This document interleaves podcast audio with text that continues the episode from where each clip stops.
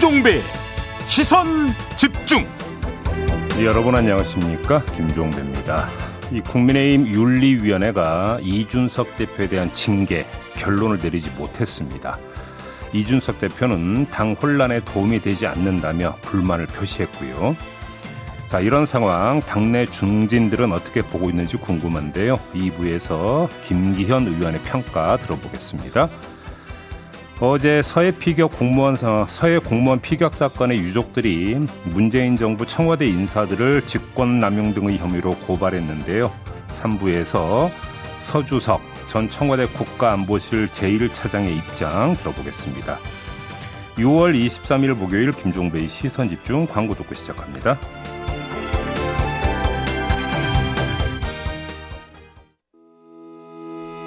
시선 집중은 촌철님들의 다양한 목소리를 기다립니다. 짧은 건 50원, 긴 건 100원인 문자 메시지 샵 8001번, 스마트 라디오 미니와 유튜브 라이브로도 시선 집중과 함께 하실 수 있습니다.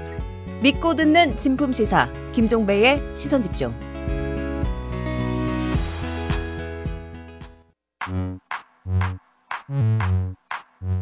뉴욕에 뉴욕 타임즈가 있다면 시선 집중에는 JB타임즈가 있다. 촌철살인 뉴스 총정리 JB타임즈. 더마과와 함께 시선 집중의 문을 열겠습니다. 어서 오세요. 네, 안녕하세요. 더마과입니다. 오늘도 삐딱선 정신에 입각해서 주요 뉴스 챙겨 드릴 텐데요. 먼저 촌철님들의 인사 전해드리겠습니다. 라콩에비님, 오늘 비가 많이 온다고 하니 촌철님들 우산 꼭 챙기시고 안전운전 하시기 바랍니다. 네. 오늘부터 장맛비가 서울에 많이 온다고 하죠. 음. 정석구님, 달마다 돌아오는 KTX 종배 타임. 어, 매달 KTX를 타시나 보네요. 네, 그때 출장 가신다고 하셨던 분인 것 같은데요. 음. 종배형 얘기 듣다 보면 꿀잠이라고 해주셨어요. 뭐야, 아침부터 수면제라는 얘기죠, 지금. 아니 뭐또 뭐 아무튼 복습하시겠죠. 뭐 아무튼 뭐 그렇게라도 뭐 역할을 하니까 된 거죠, 뭐. 네. 그럼요. 넘어갑시다. 뭐 이런 거 빨리 넘어가야 되는 거고. 네. 그리고 네, 아니요. 시작하시죠. 네. 자, 오늘 주목할 뉴스들 챙겨 드릴 텐데요. 음. 먼저 세간의 관심이 됐던 어젯밤 11시 50분쯤에 마무리된 국민의힘 중앙윤리위원회 결과가 굉장히, 굉장히 궁금했었는데요. 음. 일단 이양희 위원장의 발표부터 들어보시죠. 김철근 현 당대표 전 정무실장 징계 절차 개시 사유는 증거인멸 의혹 관련 품위 유지 의무 위반 이준석 현 당대표는 제4차 중앙윤리위원회 7월 7일 날 개최하기로 결정을 했습니다. 에서 소명 청취 후 심의 의결하기로 하였습니다. 이준석 대표에 대해서는 이제 본인의 소명 절차만 남은 거고 그렇죠. 다 완료가 된 거고요. 어, 추석해서 우리가 청취를 하는 그 절차를 일단 하고 징계를 할지 안 할지도 소명을 다 들어봐야 되겠죠. 다 아시는 것처럼 계속 옆에 대기하고 있었지만은 뭐 저는 발언할 기회를 얻지 못했습니다. 그리고 뭐 7월 7일 날 저희가 소명할 수 있는 기회를 준다고 했는데 2주 뒤에 무엇이 달라지는지가 궁금하고 약간 의아합니다. 이 길어지는 절차가 당의 혼란에 전혀 도움이 되지 않는다는 것을 모든 구성원이 알고 있을 텐데 계속 길어지는 이유가 뭔지 좀 궁금하고 그리고 뭐 네. 어제 일단 이렇게 좀 뭐 중간 결론이 나왔는데요. 네. 주목할 점은 김철근 정무실장에 대한 징계 절차를 개시한다라는 네. 선언 아니겠습니까? 그러니까요. 어제 김철근 실장이 출석을 해서 1시간 반 정도 이제 뭐 이야기를 한 걸로 지금 보도가 되고 있던데 이때 출석할 때는 참고인 신분이었던 걸로 알고 있는데 네. 징계 절차를 개시한다라고 하는 것은 한 단계 지금 넘어갔다는 이야기가 되는 거거든요. 네. 근데 여기서 그렇게 놓고 본다면 김철근 실장의 어떤 행동에 문제가 있고 그게 징계 사유가 된다고 본 거잖아요. 그게 지금 품위 유지 의무 위반에 해당이 된다라고 하는 게 이양이 지금 윤리위원장 조금 전에 들었던 목소리에 이제 그렇게 담겨 있는 건데 네. 그러면 그 행위가 김철근 실장의 단독 행동이었느냐? 뭐 지금까지 나온 보도를 종합해 보면 그게 아니라는 거잖아요. 네. 이렇게 놓고 본다면 김철근 실장에 대한 징계 절차 개시를 선언했다라고 하는 것은 이준석 대표에 대한 징계를 예고한 것으로 해석을 할 수밖에 없는 거죠. 음. 상식적으로. 네. 다만 절차적 정- 정당성이라고 하는 것이 있기 때문에 당사자가 윤리위원회에서 출석을 해서 소명할 수 있는 기회는 당연히 부여를 해야 되는 거죠. 네. 이런 절차만 지금 남겨두고 있다. 이렇게 뭐 봐야 되는 게 일단 상식적인 분석인 것 같습니다. 음. 네, 애초에 이제 결론을 미룰 수도 있다라는 전망이 있긴 있었잖아요. 오늘 경찰이 지금 사기 혐의로 구속 중인 김성진 아이카이스트 대표 네. 이분이 이제 이준석 대표의 이 의혹을 처음 제기한 사람인데 요 조사가 또 예정이 돼 있기 때문에 요것도 좀 보고 윤리위도 결정하지 않겠느냐 뭐 이런 얘기를 하긴 했는데 근데 그게 뭐 이제 바로 그러니까 경찰이 그렇다고 해서 뭐 그 사람 그 조사한 거를 브리핑하기도 힘든 부분이고 네. 그러니까 뭐 수사 결과가 나오고 서 발표하는 것도 아닌 이상은 이렇게 놓고 본다면 글쎄요 그것이 바로 그러니까 그 직접적인 영향을 미칠 수는 없고요. 다만 소환 조사를 했다라고 하는 것 자체가 윤 그러니까 이준석 대표 징계의 환경을 조성하는 부분이 음, 있는 것이겠죠. 근데 지금 이준석 대표가 2주를 미룬다는 이유가 뭔지 모르겠다. 당내 분란만 더 가는 결정을 왜 내렸는지 모르겠다. 궁금하다. 이렇게 얘기를 하잖아요. 네. 근데 지금 김철근 정무실장을 한 단계 약간 좀 올라갔다라고 말씀을 해주셨는데 음. 이준석 대표가 어제도 계속 옆에서 기다리면서 내가 직접 출석을 하겠다, 소명을 하겠다라고 했지만 어제는 나오지 말라고 했는데 네. 7월 7일은 나오라고 한 거잖아요. 네. 이거는 어떻게 봐야 됩니까? 그러면 애시당초 윤리위원회 같은 경우는 단계적 접근법을 택했던 것이냐, 요걸 좀 봐야 되는 것이겠죠. 네. 왜 그러냐면 먼저 김철근 정무실장을 불러서 어차피 이제 직접 만난 당사자는 김철근 실장이었잖아요. 그 제보자라는 사람을. 그렇죠. 따라서 일단 김철근 실장을 통해서 이야기를 전부 다 듣고 거기서 기초 판단을 한 다음에 이준석 대표로 이제 넘어가는 요런 애당초 접근법 자체를 이렇게 단계적으로 설정했던 거 아니냐라고 지금 봐야 되는 거죠. 결과론적으로 놓고 본다면. 네. 아마 그러니까 그럼에도 불구하고 또 아주 강력한 메시지를 던진 거죠. 네. 김철근 실장에 대한 징계 절차를 개시한다라고 이야기를 함으로써 네. 그다음에 7월 7일에 다시 회의를 열어서 이준석 대표에 대한 징계 심의 의결한다고 밝혔잖아요. 네. 이것도 주목해서 봐야 되는 표현인 거죠. 음, 그럼 그날 결론이 나온다. 의결한다고 하니까. 네. 오늘 아침 최고의 풍경이 좀 궁금해지는데요. 일단 촌철님들의 평가를 좀 들어보겠습니다. 네. 어, 모두 기본 생각님은 언제까지 질질 끌 거냐, 이러다 흐지부지 되는 거 아니냐라는 관전평을 보내주셨는데, 음. 반면에 라디오 헤드님은 징계하겠다는 의지가 없으면 이렇게까지 하겠습니까? 라는 관전평 보내주셨고, 네. 어, 미르킴님은 2주 동안 이준석 대표 길들이려고 하는 거 아니냐. 이하나 이삼님 음. 결정을 미뤄서 이준석 대표를 오랫동안 흔들 속셈이 아닐까요? 6989님 비유를 보내주셨는데요. 방귀 낀 놈은 냅두고 환기하려고 창문 연 놈에게 욕하는 격입니다. 어, 그뭔 뜻이에요? 네, 비유니까 잘 새겨 들으시고요. 예. 88 이하나님은 윤리위원회도 어쨌든 국민의힘의 조직 아닌가요? 음. 이런 이슈를 계속 이어가는 게 안 좋을 텐데 왜 굳이 2주나 기다리라고 점점점 해주셨고요. 좋아요님은 이준석 쫓아내면 조용히 나갈까요? 더 시끄러울 것 같은데요? 라고 해주셨는데 음. 그래서 오늘 아침 최고위가 저는 너무 궁금합니다. 그러니까 이준석 대표는 일찌감치 경고도 못 받아들인다 이렇게 밝힌 거 아닌가요? 그러니까요. 혼란만 더 가는 2주가 되지 않을까 싶은데 아무튼 네. 요건 시선 집중하고요. 잠시 후 가장 속 타는 사람은 이준석 대표 본인 아니겠습니까? 옛말에 찌르는 칼보다 겨누는 칼이 더 무섭다. 이런 말이 있잖아요. 아 지금 나를 향해서 칼을 겨누고 있으니까. 그러니까 문제는 윤리위원회에서 정말로 그런 의도를 갖고 이렇게 지금 일정을 짜는지는 모르겠지만 나타나는 현상만 놓고 보면 겨누는 칼을 지금 집어들고 있는 상황이잖아요. 그렇죠. 집어넣지 않았어요 칼집에 그죠? 그러니까요. 네. 김기현 의원의 관전평도 잠시 후에 들어보도록 하겠습니다. 네. 제이비타임스 다음 주목할 뉴스 오디오로 먼저 만나보시죠. 가장 갈등 관리가 안 되는 데가 사실 여의도입니다. 어, 민주당과 원구성 협상을 계속하고 있는데 그냥 협상하면 됩니다. 전- 작년에 약속한 대로 법사위 우리 주고 계속 그 원구성과 관계없는 조건을 붙입니다. 대선 과정에서 고소 고발 사건을 상호 취하하자 그러는데 우리가 고발한 사건은 전부 이재명 후보 관련된 거예요. 그 이재명 후보 살리기 위해서 이거 취하자고 지금 정략적으로 하는 겁니다. 정말 얼토당토하는 발언을 이 살얼음 협상 어, 상황에서 찬, 찬물을 끼얹는 그런 말씀을 하셔서 좀 기가 찹니다. 제가 말씀드렸지만 이 문제 관련해서 제가 들은 유일한 사실은 지난 어, 4월 천안함 추모 행사에서 어, 제 옆자리에 계셨던 이준석 국민의힘 당대표가 대선 때 고소고발 사건을 어떻게 하려고 하냐라고 저한테 물어와서 제가 이것은 원내 업무가 아니고 당무입니다. 그래서 우리 당의 비상대책위원장과 상의하는 게 좋겠습니다. 라고 얘기한 게 저로서는 전부입니다. 또 확인을 해보니 이재명의 이자도 안 나왔다는 거예요. 네. 지금 여야 원내대표의 목소리 들었는데요. 네. 바로 이것 때문에 어제 충돌을 했고 원구성 협상은 기약 없이 또 미뤄졌습니다. 그렇습니다. 자, 평가를 좀 해야 될 것 같은데요. 해주시죠. 누구 일단은? 진실 게임 양상으로 비춰지잖아요. 네. 건데 제가 볼 때는 이거 진실 게임이 아니에요. 그럼 두 사람 말에는 공통 분모가 있어요.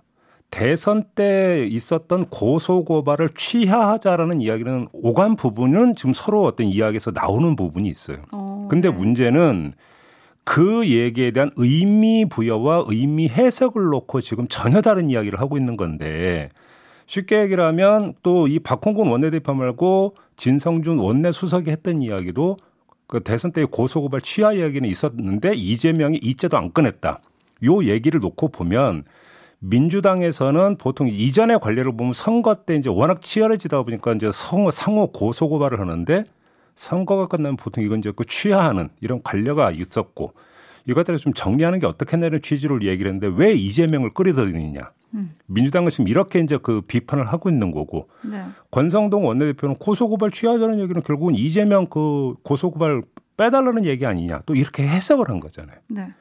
그러니까 진실 공방이 아니라 해석 공방인 것이죠. 음. 엄밀하게 놓고 보면. 네. 자, 그러면 이 지금 그 서로 그러니까 방점을 그러니까 다른 데 찍고 있다는 이야기인데 이것이 그러니까 두 원내대표의 가치관과 관점에 따른 서로 다른 방점 찍기냐 아니냐. 이게 중요한 부분 아니겠습니까? 음. 요걸 좀 봐야 되는 건데요. 그럼 여기서 두 번째로 좀 봐야 되는 게 권성동 원내대표가 먼저 이 이야기를 이제 공개적으로 이야기를 하면서 이제 문제가 시작이 된 거잖아요. 그렇죠. 그런데 권성동 원내대표의 그 선수나 원내대표의 위상이나 여러 가지를 고려해 볼 때 이 이야기를 하면 원구성 협상에 도움이 되는지 오히려 반대로 방해가 되는지 이걸 몰랐을까요? 아니요. 파장이 어떻게 나올지 그걸 몰랐다라면 그거 자체가 넌센스 아닙니까? 그렇죠. 그렇다라고 한다면 이건 의도적인 발언이라고 만약에 해석한다면 그 의도가 뭐냐? 뭘까요? 결과적으로 원구성 협상이 다시 봉그 저기 진척이 안 되는 상황이 연출이 되는데 그럼 정말 그걸 원한 거냐? 이것도 선뜻 이해할 수가 없는 부분이잖아요. 그러니까요. 왜 그랬을까요? 협상의 전술일까요? 그런데 여기서 지금 그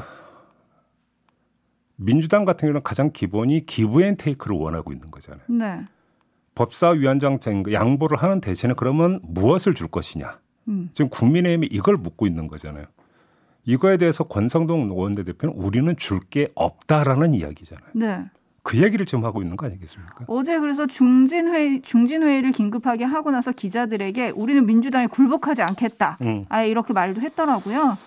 그래서 이런 상황을 지금 지켜보시는 촌철님들은 공하나 오님 소통은 막힌 곳을 뚫는 것이지 불을 지르는 건 아니지 않습니까? 음. 라고 의견 보내주셨고요. 정 교수님은 의원들은 국민들이 먹고 살기 얼마나 팍팍한지 아십니까? 알면 저러지 않고 있을 텐데 말이죠. 라고 해주셨고, 초롱님은 이제 국회의원 서로 만날 땐 녹음기 켜야겠습니다. 진실 공방 안 하려면 말이죠. 라고 해주셨는데, 참고로 오늘로 25일째 국회 후반기, 국회는 지금 개점 휴업 상태다. 세비 그럼- 반납하자는 제안까지 나왔지만 호응하는 의원은 없었다. 그 이제 상식적으로 놓고 본다면 그 집권 여당 같은 경우는 국정을 뒷받침해야 되기 때문에 또 국정은 당연히 법의 기초에서 진행이 돼야 되는 거 아니겠습니까? 네. 그러니까 보통 보면은 급한 쪽은 여당이지 야당이 아니거든요. 상식적으로는. 음. 그런데 뭐냐면 오히려 느긋한 곳은 지금 여당이다. 네. 그럼 왜 그럴까? 여기서 또 하나 봐야 되는 게 지금 윤석열 정부가 행정 부분에 있어서 국회를 거쳐가지 않고 시행령이나 규칙을 통해서 뭔가를 계속 가져가는 모습이 지금 나타나고 있는 점. 이것도 좀 주목을 해서 봐야 되는 것 같고요. 다만 경제정책 방향이나 이런 데서 이야기했던 뭐 법인세율을 인하를 한다든지 이런 부분 같은 경우는 입법 사항이지만 어차피 이 부분 같은 경우는 가을 정기국회 가서 처리한다라고 하는 일정표가 좀 세워져 있는 게 아니냐. 이렇게도 좀 볼 수 있는 부분이 있는 것 같아요. 음, 전략적인 숨고르기 뭐 이런 느낌인가요? 그러니까 오히려 그 이참에 야당의 기세를 확실히 꺾고 들어가야 된다. 오호.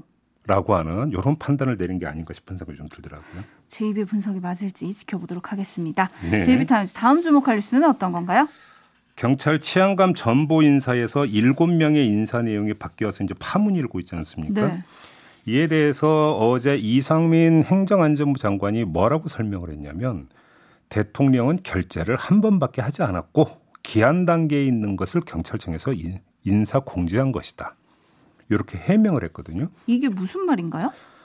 그러니까 대통령실에서는 올라온 인사안을 바꿔서 다시 올려라 해서 한 게 없고 올라온 그대로 결재를 해줬다. 음, 그러니까 대통령실에서는 인사안에 손대지 않았다. 이런 뜻을 지금 깔고 있는 거잖아요. 네. 실제로 대통령실에서도 그렇게 주장을 했어요. 올라온 대로 결재를 했다고. 그러면 이게 사실이라고 그냥 전제를 하죠.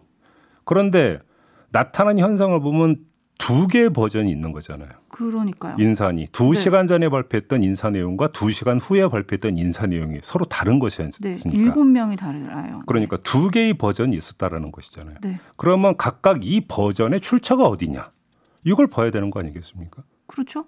그렇게 놓고 본다면 그러면 기한 단계의 안을 작성한 것이 경찰이었다라고 한다면 그럼 나중에 나왔던 안은 또 어떻게 된 것이냐? 그러면 경찰이 여러 가지 버전의 안을 올려서 그러니까 그 좋은 대로 고르십시오라고 한 겁니까? 아니면 행안부에서 그걸 다시 바꾼 겁니까? 초점은 여기에 있는 거 아니겠습니까?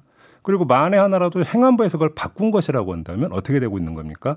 행안부 장관의 인사 그림력이 엄청 세졌다는 이야기가 되는 것이 되는 거죠. 음, 인사를 그러니까 보통 이전 같은 경우는 경찰이 올린 인사안을 보통 대부분 수용을 했다. 이런 이야기가 많이 나왔고 보도도 그렇게 나오고 있는데 이건 많이 뒤집었다는 이야기가 되니까 경찰 인사에 대해서 아주 깊숙이 개입하고 있다는 이야기가 되는 거 아니겠습니까? 네. 여기서 이제 떠오르는 장면이 치안정감 인사 때 1대1 면접을 받다. 행안부 장관이. 이 장면과 이게 오버랩 되는 거 아니겠습니까? 음흠. 요 점을 좀 봐야 되는 것이죠. 네, 그래서 경찰 길들이기 인사 아니냐 이런 반응이 좀 나오고 있는데요. 관련해서 또 검찰 인사도 지금 주목받고 있지 않습니까? 그것도 그렇습니다. 좀 풀어볼까요? 검사장급 검사 33명에 대해서 인사를 단행을 했는데 윤석열 라인 특수통 신봉수 서울고검 공판부 검사를 대검 반부패 강력부장에 윤석열 라인 특수통 임관혁 광주고검 검사를 문재 아, 문재인 정부 산업부 블랙리스트 의혹을 수사하고 있는 서울 동부지검장에 그리고 윤석열 대통령과 카풀 인연이 있는 노정현 창원지검장을 부산 고검장으로 발령을 냈다는 거 아니겠습니까? 네. 반면에 이른바 전 정권 검사로 지목된 신성식 광주 고검 차장검사, 이종근 대구 고검 차장검사, 고경순 춘천지검장, 최성필 대검 과학수사부장, 김양수 부산고검 차장검사를 법무연수원 연구위원으로 발령을 냈다고 하고. 네. 그러니까 친윤 대 반윤으로 갈라서 인사한 거 아니냐. 음. 이런 이야기가 좀 바로 따라붙고 있던데요. 네. 주목할 점은 법무부와 한동훈 장관이 밝힌 인사 이유인데 법무부에서는 실력과 공정에 대한 의지, 리더십, 전문성, 그간 성과 등을 종합적으로 고려해 국민의 이익을 위해 일할 수 있는 체제를 신속히 갖추고자 한다. 이런 인사 이유를 댔고요. 한동훈 장관은 지난 20일에 공정에 대한 의지가 있는 사람이 그에 걸맞은 지위에 가야 한다고 생각한다 이렇게 말했습니다. 네. 법무부의 발표 한동훈 장관의 말에 공통 분모가 있죠. 공정에 대한 의지. 음흠. 이게 가장 중요한 인사 기준이다라는 것이 되는데 그러면 도대체 공정에 대한 의지라는 게 뭐예요? 그 다음에 그 의지라고 하는 것은 내면의 영역인데 그걸 어떻게 측- 측정할 수 있을까요? 결국 수사 성과로 측정할 수밖에 없을 텐데 그럼 그 공정이 이편 저편 가리지 않고 똑같이 처리한 결과입니까? 그렇게 봐야 되는 겁니까? 아니면 걸리는 족족 법과 원칙에 따라서만 처리한 결과입니까? 이건 아주 좋은 해석이 되겠죠. 네. 그러면 그거라고 치고 그럼 하나만 밤, 그러니까 물어보겠습니다. 도이치모터스 수사 검사와 그 수사 지휘 책임자는 앞으로 또 이제 검과 인사가 또 있을 텐데 좌천시키거나 그러면 좌천시킬 예정인가요? 음흠. 요걸 보면 공정에 대한 의지가 인사에 있어서 가장 중요한 기준이라고 하는 이 말이 어떻게 작동하고 있는지 그 실상을 정확히 알 수 있는 거 아니겠습니까? 네. 체크 포인트로 밑줄을 쫙 그어 놓도록 하겠습니다. 음. 지금 검찰총장이 없잖아요. 네. 바로 그 부분을 지금 주목하는 분들이 많으신데 그건 어제 이미 얘기를 했기 때문에 네네. 오늘은 얘기를 안 한 거고요. 네네. 네. 물프레님이 검찰 인사 초- 검찰 인사를 검찰총장 없이요 자신들이 한 말을 뒤엎는 행동인데 좀 뻔뻔한 거 아닙니까?라고 해주셨는데 어쨌든 윤석열 대통령이 검찰총장 시절에 반발했던 적도 있지 않습니까? 이제 이 부분을 또 지적하시는 분들이 계시고요.